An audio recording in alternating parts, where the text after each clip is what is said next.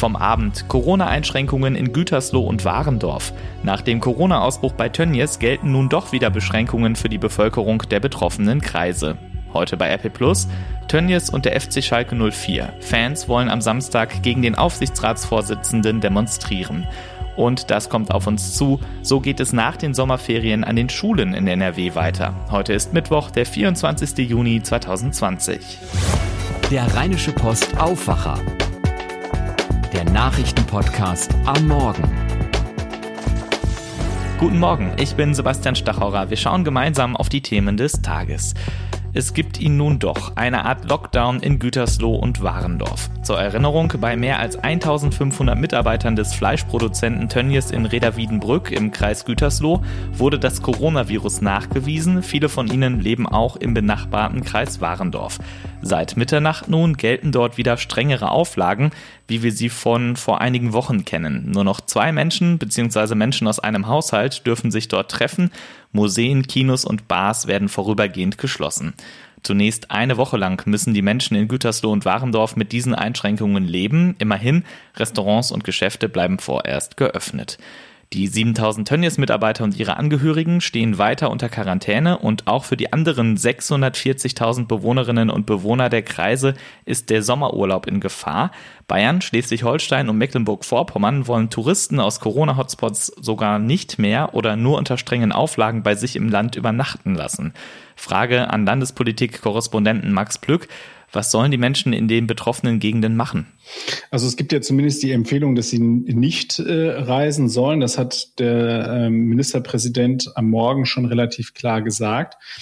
Aber äh, sie wissen natürlich selber, was das für eine für eine Entscheidung auch mit Sprengstoff ist.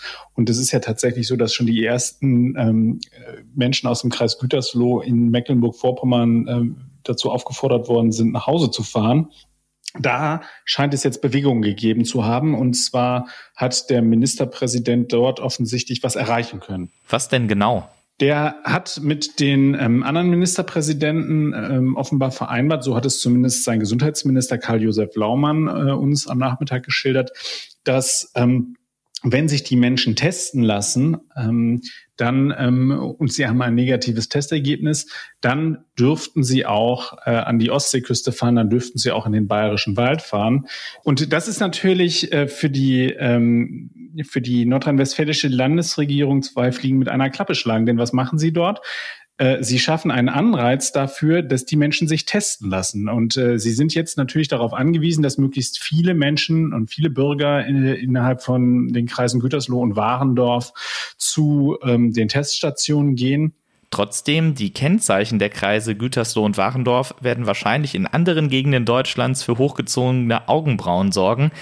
Und dazu hat Ministerpräsident Armin Laschet ja auch etwas gesagt. Ja, da hat er vor einer sogenannten Stigmatisierung gewarnt und ähm, da müssen wir ganz klar sagen, das äh, kennen wir auch schon so aus dem Kreis Heinsberg. Also wer mit einem Heinsberger Kennzeichen lange durch die Gegend gefahren ist, äh, der musste aufpassen, dass er nicht mit Schimpf und Schande von der Tankstelle verjagt worden ist. Ähm, also das ist tatsächlich so, dass äh, wir da wieder in eine Situation kommen, äh, wo vorher wir alle beieinander gestanden haben und gemeinsam äh, gegen diese äh, schlimme Krankheit gekämpft haben und es jetzt wieder so ist, wo man es auf einen bestimmten Kreis beziehungsweise jetzt auf zwei Kreise äh, zuspitzen kann, ähm, dass da natürlich eine größere Chance besteht, dass es da zu Stigmatisierung und zu Anfeindungen kommt. Und davor hat äh, Laschet ganz, ganz dringend gewarnt. Vielen Dank, Max Plück. Gerne. Bis zum nächsten Mal. Auch bei einem weiteren Fleischbetrieb werden jetzt alle Mitarbeiter getestet. Bei der Firma Wiesenhof in Wildeshausen in Niedersachsen wurden 23 von 50 Mitarbeitern Corona-positiv getestet. Nun sollen alle 1100 Mitarbeiterinnen und Mitarbeiter des Schlachthofs getestet werden. Ein Blick noch auf Horst Seehofer. Der Innenminister hatte am Sonntagabend in einem Gespräch mit der Bild-Zeitung angekündigt, die Journalistin Hengami Yagubifara wegen eines Textes in der Taz anzeigen zu wollen. Ihr wird vorgeworfen, in einer satirischen Kolumne Polizistinnen und Polizisten herabgesetzt zu haben. An der Ankündigung Seehofers gab es viel Kritik, ihm wurde ein Angriff auf die Pressefreiheit vorgeworfen.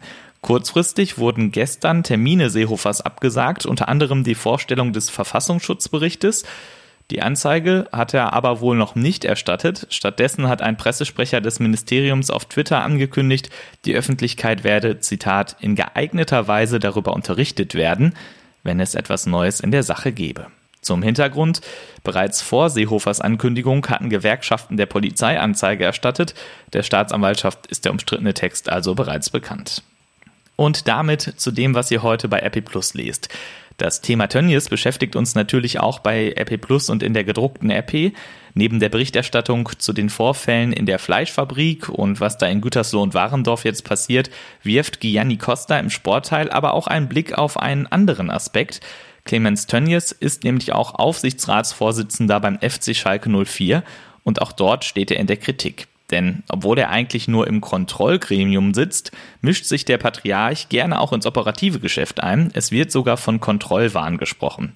Wer nicht mitspielt, wird abserviert. Tönnies hat sich ein System aus Abhängigkeiten geschaffen, doch nun könnte er sich einen Skandal zu viel geleistet haben. Bereits zu Saisonbeginn fiel Tönnies mit einer rassistischen Aussage über Menschen in Afrika negativ auf. Konsequenzen hatte das praktisch keine. Teile der Anhängerschaft haben die Nase jetzt voll. Am Samstag findet das letzte Saisonspiel in der Feldins Arena statt. Die Fans wollen mit einer Menschenkette rund um das Vereinsgelände und das Stadion gegen die Missstände und Fehlentwicklungen demonstrieren. Slogan Schalke ist kein Schlachthof gegen die Zerlegung unseres Vereins. In Moskau findet heute die größte Militärparade der russischen Geschichte statt. Damit erinnert das Land an den 75. Jahrestag des Sieges über Hitler-Deutschland. Die für den 9. Mai geplante Militärparade sollte der Höhepunkt des Jahres werden, schreibt Ulrich Krökel. Wladimir Putin hatte Anfang des Jahres angekündigt, die Verfassung ändern zu wollen. Die Amtszeit des Kreml-Chefs endet 2024. Nach der derzeitigen Verfassung dürfte er danach nicht noch einmal antreten. Seinem Vorschlag nach würde sich das ändern und er könnte erneut für die Präsidentschaftswahlen antreten. Nach Plan wäre die Verfassungsänderung im April angenommen worden. Das ging wegen Corona ebenfalls nicht. Nun beginnt im Anschluss an die verschobene Militärparade heute das Verfassungsreferendum. Es wird fest damit gerechnet, dass der Vorschlag Putins angenommen wird. Außerdem zieht Philipp Jakobs eine Corona-Bilanz. Fünf Monate ist es her, dass in Deutschland die erste Corona-Infektion nachgewiesen wurde. Was seitdem passiert ist und warum Deutschland bisher vergleichsweise gut durch die Krise gekommen ist, das lest ihr auf der Wissensseite der gedruckten RP und bei RP Dort lesen wir euch übrigens auch unsere Artikel vor. Audioartikel heißt das Angebot für unsere RP Plus Abonnentinnen und Abonnenten. Mehr Infos dazu findet ihr auf rp-online.de-audioartikel.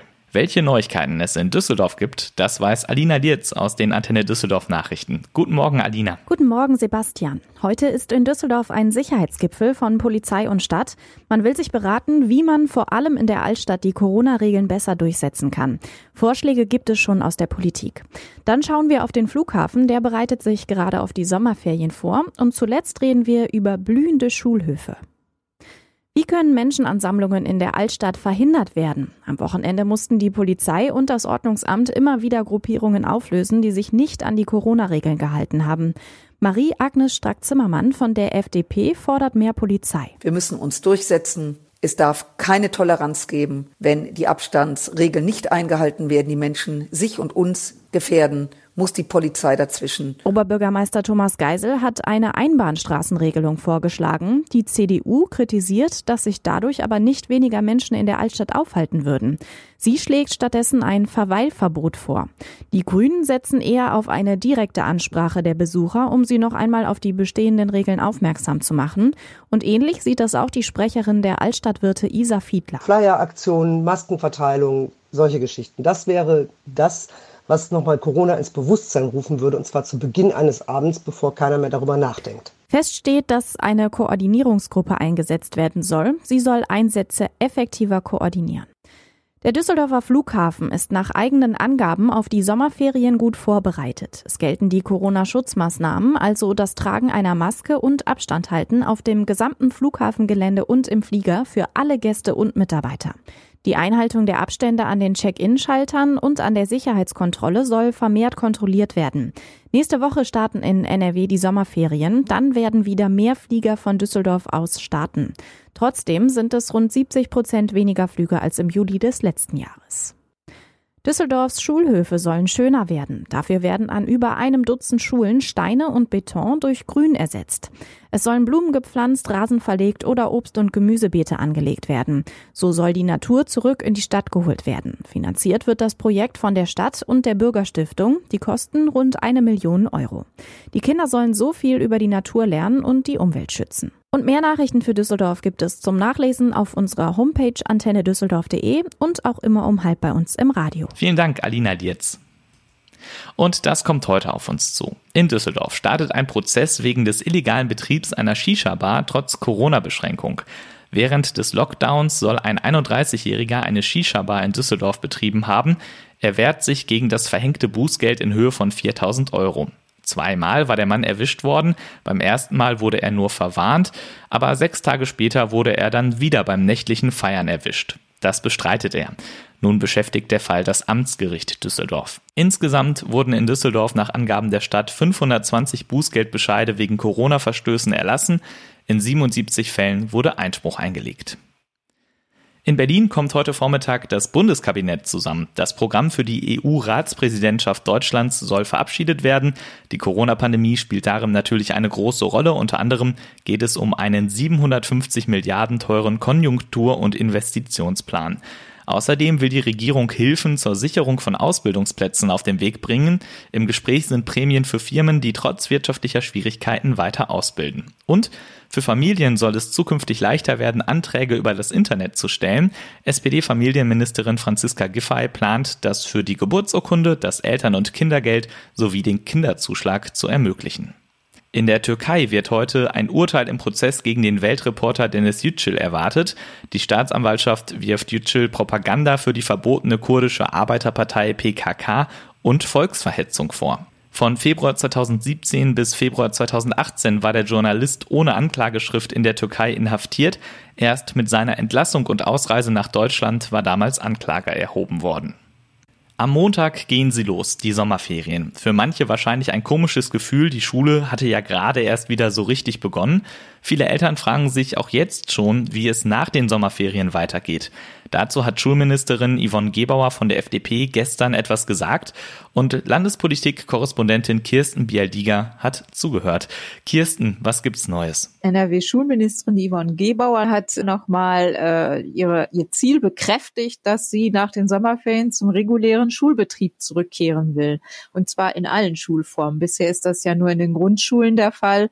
Und äh, nach den Sommerferien soll es dann in allen Schulen soweit sein. Aber, und jetzt kommt der Nachsatz, sofern es das Infektionsgeschehen zulässt. Was bedeutet das genau? Ja, natürlich ist der Schulministerin auch klar, dass äh, es sehr schwer ist zu prognostizieren, wie die Situation nach den Sommerferien sein wird. Es ist eben das Ziel, auf das sich auch die Kultusministerkonferenz geeinigt hat, dass man alles tun will, um einen Normalbetrieb und normalen Start nach den Sommerferien zu ermöglichen. Ähm, aber es ist eben auch allen Beteiligten klar, dass, dass das auch anders kommen kann. Und für diesen Fall hat sie ähm, angekündigt ein Konzept, das ähm, auch fürs Lernen auf Distanz, also zum einen für den Präsenzunterricht in einem solchen Fall und wie sich das Ganze abwechseln könnte mit dem sogenannten Lernen auf Distanz, also mit anderen Worten zu Hause. Lernen auf Distanz heißt ja in der Regel übers Internet, aber in den Schulen, bei den Lehrern und auch bei vielen Schülern zu Hause gibt es dafür gar nicht die richtigen Geräte. Wie sollen denn diese Defizite über wenige Wochen aufgeholt werden? Also dazu will sie noch vor den Sommerferien sich noch einmal äußern. Die Gespräche laufen da noch. Ähm, das ist eben auch wirklich knifflig. Was feststeht, ist, dass es eine Videoplattform geben soll, eine einheitliche ähm, über Logineo. Das ist die Datenplattform sowieso, die Schulplattform der Landesregierung. Und ähm, die soll dann eben allen Schulen bereitstehen, so dass es eigentlich keinen Grund gibt, keinen Videounterricht anzubieten. Aber die ganzen Details und Einzelheiten sind noch Gegenstand von Gesprächen. Was aber feststeht, ist, wie es in den Sommerferien laufen soll. Und? Erzähl mal. Und zwar gibt es da ein spezielles Sommerferienprogramm, ähm, dafür hat die Landesregierung tatsächlich auch eine relativ hohe Summe von 75 Millionen Euro locker gemacht. Und äh, da soll in Schulen, und zwar insbesondere in Schulen in sozial benachteiligten Vierteln, Angebote gemacht werden, Bildungsangebote für Kinder, die eben besonders zurückgefallen sind in den Wochen der Krise. Das sind aber dann nicht nur Bildungsangebote, sondern darüber hinaus auch ähm, beispielsweise Ausflüge zum Zoo oder anderswohin. Ähm, und äh, Betreuung ist eben gewährleistet, ein Mittagessen auch. Und ähm, damit soll ein bisschen äh, aufgefangen werden, dass es ja auch äh, soziale Implikationen dieser ganzen Corona-Krise vor allem auch in den Schulen gibt. Und dieses Programm richtet sich auch an die Förderschüler, ähm, die ja zuletzt auch nicht so sehr viel Unterricht genossen haben. Ebenfalls bekannt gegeben hat Gebauer, das Abitur 2021 und andere Abschlussprüfungen sollen dann einige Tage nach hinten verschoben werden. Machen die paar Tage denn wirklich etwas aus? Also das eine ist, ähm, es sind neun Tage und dann äh, sind die Osterferien auch noch, kommen noch hinzu. Damit haben die Schüler ein bisschen mehr Zeit gewonnen und ähm, neun Tage, also es ist schon einiges, denke ich. Da kann man schon, also neun Tage mehr oder weniger, wissen wir ja alle selber noch, sind mitunter entscheidend. Und ähm, es soll sich aber noch ein bisschen was anderes auch noch ändern. Ähm, es soll, äh, zwar will man am Zentralabi festhalten, aber der Prüfungs, die Prüfungsaufgaben sollen erweitert werden. Es soll mehr Prüfungsaufgaben geben, so dass der Abiturient eine größere Auswahl hat. Aber es gibt noch einen entscheidenden Punkt ähm, und damit ist die Schulministerin tatsächlich auch Forderungen von Lehrerverbänden entgegengekommen. Wir haben ja immer noch das Problem, dass äh, es viele vorerkrankte Lehrer gibt, ungefähr 15 Prozent, die jetzt nicht unterrichten können. Und um das auszugleichen, sollen jetzt mehr als 1000 Lehrer kurzfristig eingestellt werden. Diese Stellen gibt es sowieso wegen der Umstellung auf G9, also auf die neunjährige Gymnasialzeit. Die sollten aber erst später besetzt werden. Und das wird jetzt vorgezogen, um dann auch diese Gymnasiallehrer an anderen Schulformen einzusetzen. Die müssen sich dann eben verpflichten, auch beispielsweise an einer Hauptschule oder an einer Grundschule zu unterrichten, wenn da gerade Not am Mann ist. Und bis wann sollen die eingestellt sein? Ja, dann ganz genaues Datum gab es nicht, aber es hieß kurzfristig. Und so wie mir Lehrerverbände sagen, ist das auch möglich, weil es ja bei Gymnasiallehramtsabsolventen äh, auch einen Überhang gibt. Vielen Dank, Kirsten Bialdiga. Gerne. Und damit schauen wir noch auf das Wetter für NRW. Es bleibt richtig warm. Heute scheint größtenteils die Sonne, nur gegen Abend kann es vereinzelt ein paar Wolken geben, es bleibt aber trocken bei 27 bis 31 Grad. Immerhin ein bisschen Wind können wir erwarten, das hilft ja oft schon. Nachts kühlt es ab auf 12 bis 15 Grad. Morgen wird es noch etwas wärmer, 29 bis 32 Grad sind drin, sagt der Deutsche Wetterdienst. Gegen Nachmittag ziehen wieder Wolken auf und es kann vereinzelt schauern. Die Nacht bleibt dann mild bei 12 bis 17 Grad. Und am Freitag starten wir mit 27 bis 32 Grad ins Wochenende. In der Nacht zu Samstag kann es dann teils kräftig schauern und auch Gewitter sind möglich. Das war der Rheinische Postaufwacher vom 24. Juni 2020. Auch heute Abend gibt es wieder eine neue Ausgabe unseres Podcasts Coronavirus in NRW. Die hört ihr ganz einfach hier im Aufwacher-Feed. Mein Name ist Sebastian Stachorra. Morgen begrüßt euch hier dann Henning Bulka. Habt einen schönen Tag. Macht's gut. Mehr bei uns im Netz www.rp-online.de